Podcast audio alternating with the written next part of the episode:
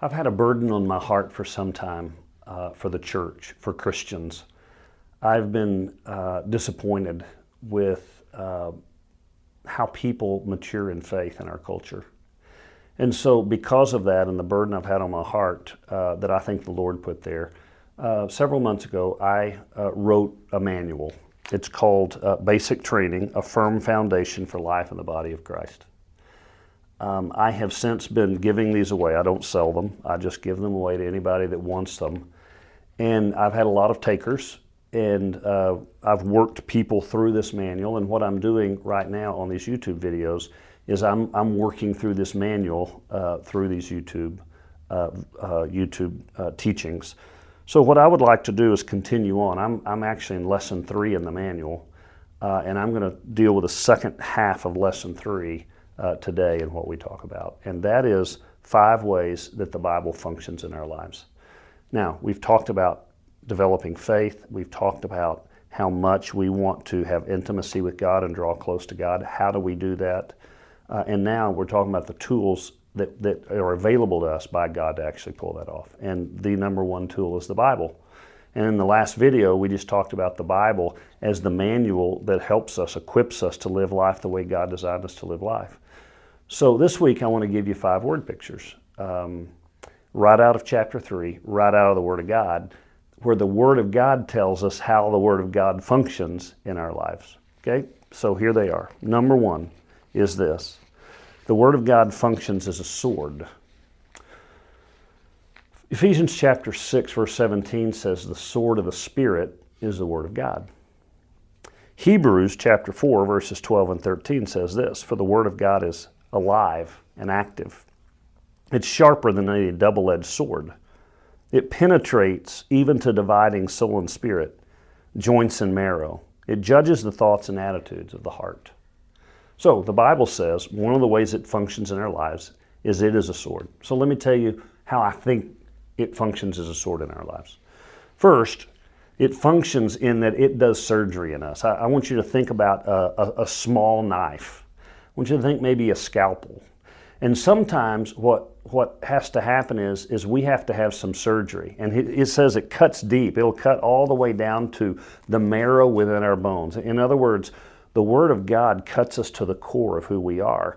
But it's not a cutting to kill, it's a cutting to heal and he cuts us open and he gets out cancers and he gets out the things in our heart that are keeping us from an intimate walk with God. And that's what the word does is it cuts us and it molds us and it shapes us and it addresses those things we need to address so that we can be the people of God God wants us to be. That's what the sword does. But it's also an offensive weapon against the enemy where we pull it out and we begin to fight against the enemy and we use it outwardly to defeat him. I want you to think about Jesus in Matthew chapter 4. Matthew chapter 4, Satan comes to him with these temptations. And it's interesting to me that with every temptation, the way Jesus decides to fight the temptation is he pulls out the sword of the Spirit, the Word of God, and he quotes Scripture to Satan, and that pushes Satan away. Satan has to go away because the lies of the enemy. That's the main way Satan tempts us is through lying. But he tries to disguise the lie as a truth. And what does the, the Word of God does? The Word of God is real truth. And so when we reveal real truth, it reveals the lie of the enemy and the enemy goes away. And so, how does the Word of God function as a sword? Well, it does its work in our heart, purifying our hearts so we can be more like Him. It also is an offensive weapon we use to keep Satan away from us so we don't fall in temptation and fall into sin. So that's the way the Word of God functions as a sword. Second, the Word of God functions as food. Now, I mentioned Matthew chapter 4 when Jesus came to talk to Jesus and to tempt him. You know, the first thing he says to Jesus is, You know, you're out here in the desert, you've been fasting for 40 days. Why don't you pick up one of those stones and just turn it into bread and have something to eat. You're Jesus. I mean, you're the Son of God. You have the power to do it. Why don't you do that? Satan is tempting Jesus. Now, notice how Jesus responds. He says, It is written. He quotes Scripture Man shall not live by bread alone, but by every uh, word that proceeds from the mouth of God. See what Jesus does? There's the temptation, and he fights the temptation off with Scripture with Scripture. And what does he say in that temptation, uh, in that reply to that temptation? He says, We live, we feed off the Word of God. The Word of God is food for our soul. So I want you to think about this scripture, Hebrews chapter 5, 13 and 14. The Hebrew writer says, Anyone who lives on milk, being still an infant, is not acquainted with the teaching about righteousness, but solid food is for the mature, who by constant use have trained themselves to distinguish between good and evil. Now, there's so much packed into these two little verses, but so let me just try to paint a picture for you. What he's saying in the big picture is he says the way the Word of God functions in our lives is it's food. We eat physical food to nourish us. The Word of God gives us spiritual food to nourish our souls. And so that's the purpose of the, of the Word of God. I don't know if you've ever uh, tried to fast, but fasting is one of those disciplines that Christians have available to them. And part of what fasting does is we deny our flesh its food so that we can feast on the food that grows our soul. And so, what Jesus uh, is talking about is he says, Look, you have to understand what the Word of God does. It feeds your soul, it makes you spiritually healthy. Now, I want you to think about this. Do you remember every meal you've ever eaten? I don't remember every meal I've ever eaten. Sometimes I'll eat a special meal and it'll stick with me for a while, but I couldn't tell you what I ate two weeks ago for breakfast. I don't know. But I'll tell you this every single meal, how significant or insignificant, has fed my body so that my body is what my body is today. That's the function of the food. And can you imagine how anorexic I would be if I ate one time a week? If every Sunday morning I sat down and had breakfast and I didn't eat again until the next Sunday morning? I would not be very healthy. He says, Well, the Word of God is that food for our soul.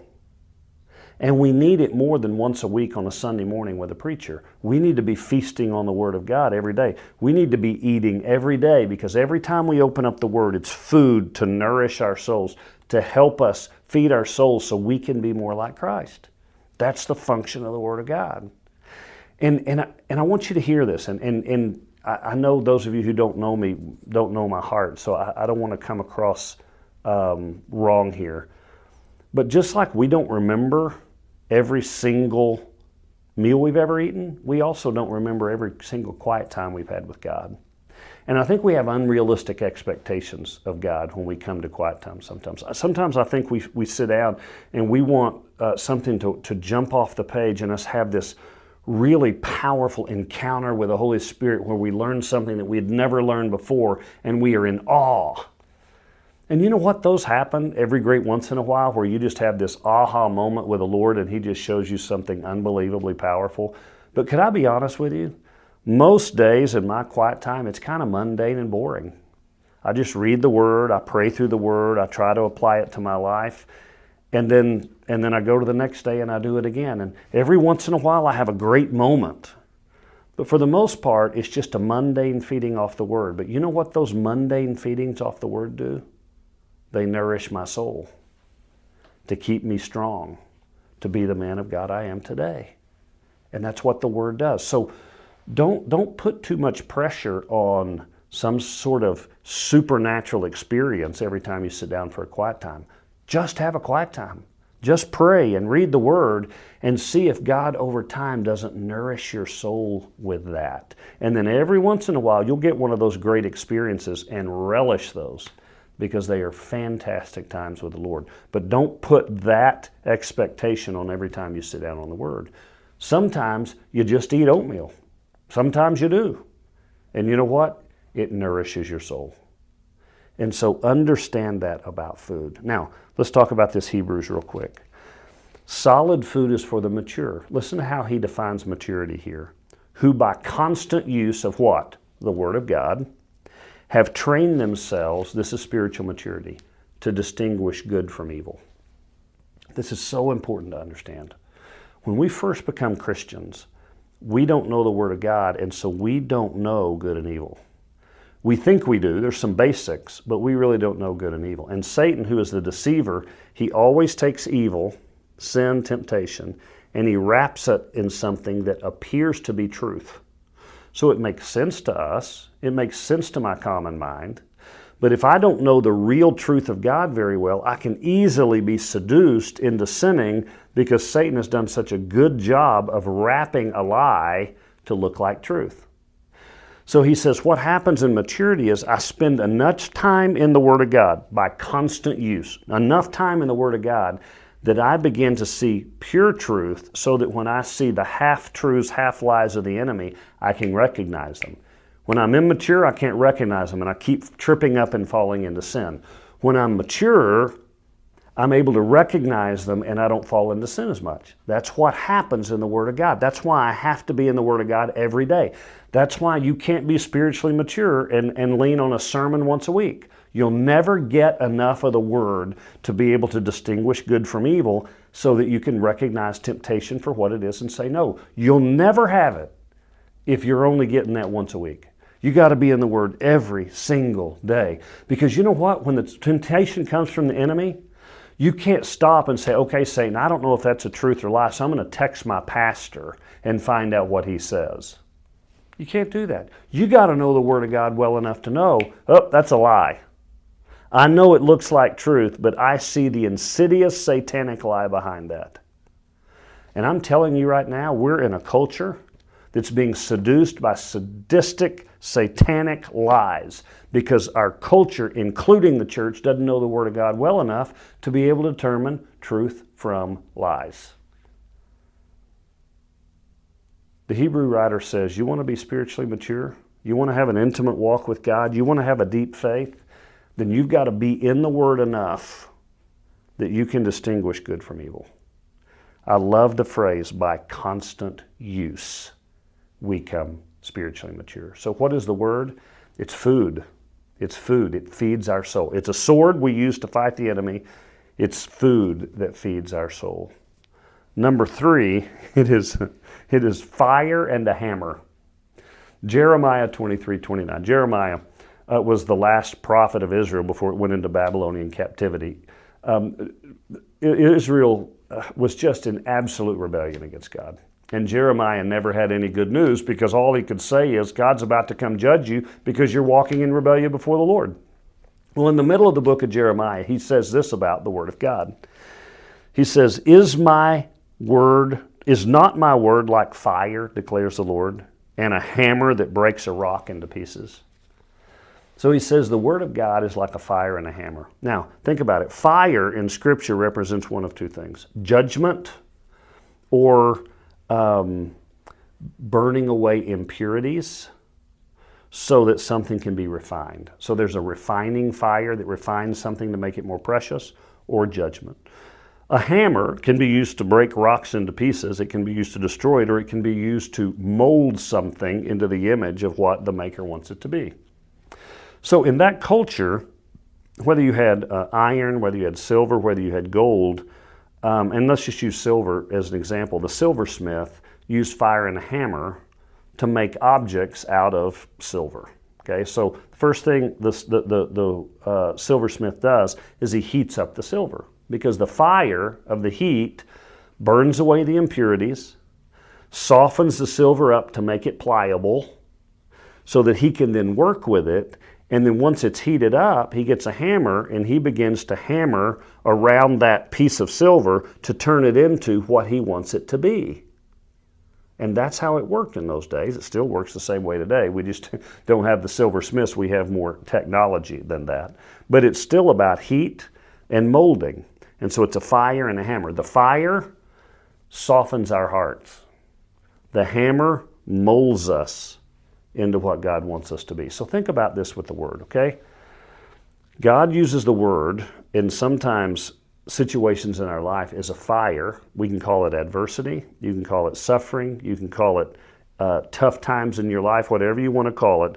But, but, but God uses the Word and He uses circumstances in life to get that fire to burn away impurities. You learn the most you're transformed the most in, in bad times, not in good times, right? So when those tough times come around, He's burning away impurities.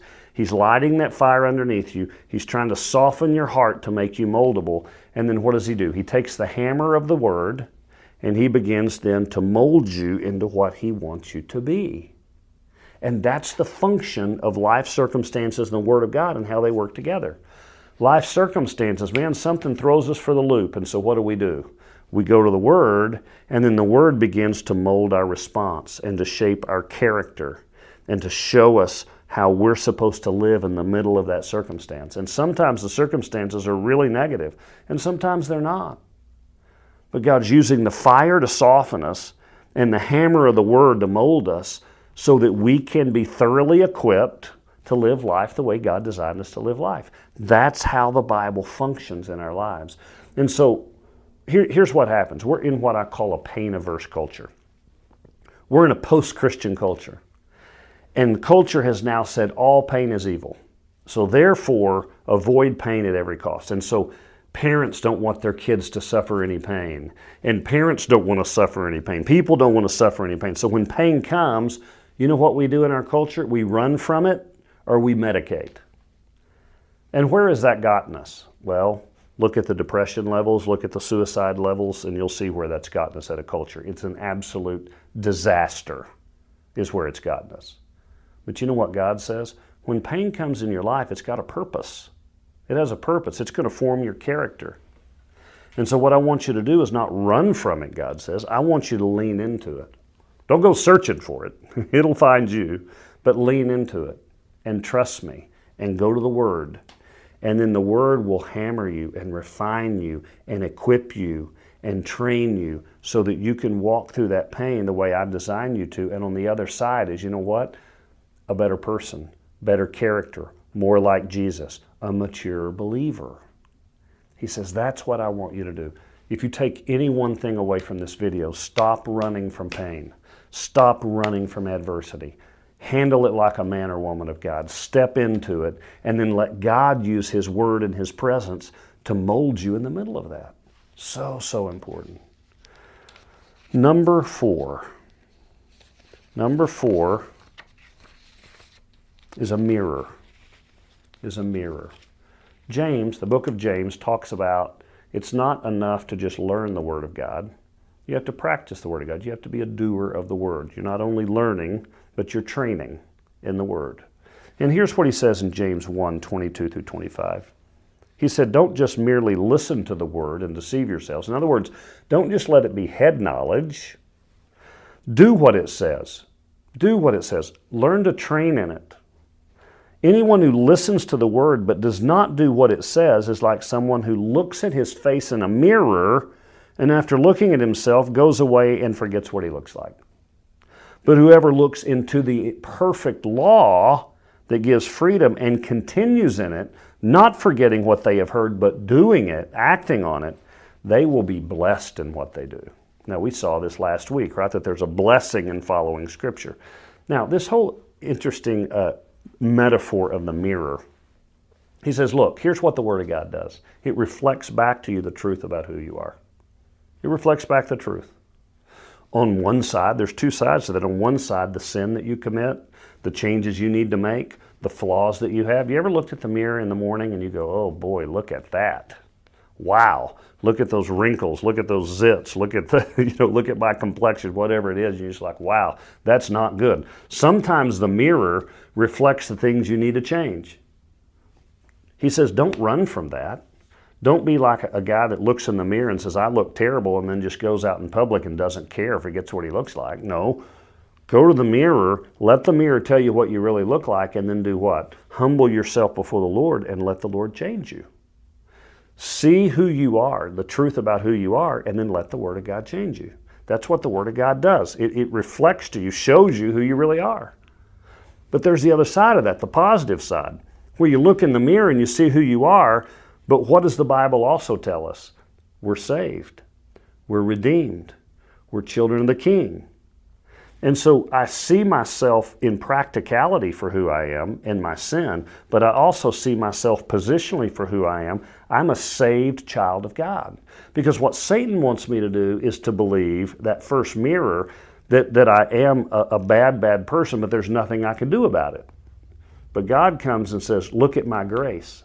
Because the Bible also mirrors back to you the grace and the mercy and the compassion of God Almighty who saved you and redeemed you and has made you a child of the kingdom. So the mirror does it on both sides. We need to pay attention to both of those. On one, when I see things I don't like, I need to take those to the Word and let God change those. But I need to remember my identity in Christ so Satan can't steal my joy and, and change my identity. I keep my identity in Christ, and that mirror reminds me I'm saved by the grace of God. And that's what the Word does. It's a mirror to show us the truth about life.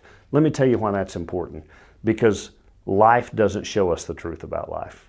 We self deceive, we self medicate, we lie to ourselves, we deceive ourselves, we live in denial. The Word of God makes it real, tells us the truth about life. That leads us to the fifth one. The Word of God is like a seed. It's like a seed. I don't know, two or three weeks ago in a video, we talked about a parable of the seeds out of Luke chapter 8. And in that parable, it said the seed is the Word of God. And then the Word of God implants itself in your heart. And then if you had a hard heart, you, you refuse it. You know, if you have a good heart, the soil of your heart, then you, you grow a harvest. And this is a, this is a very popular uh, word picture Jesus gives about the kingdom of God, about the Word of God, about spiritual growth is the whole idea of seeds and plants and harvest. So think about it. Let's just say a seed to um, to a tree that's going to, to have fruit on it, okay, a peach tree. Well, you put the seed in, and then what do you have to do? You have to feed it, and you water it, and you fertilize it, and you till that soil, and you make the soil soft, and you make sure that it's got all the nutrients and all the water, and then what does that seed do? It, it grows into a tree, and it blossoms into this beautiful tree, then then gives you the most delicious, fresh peaches you have ever put in your mouth.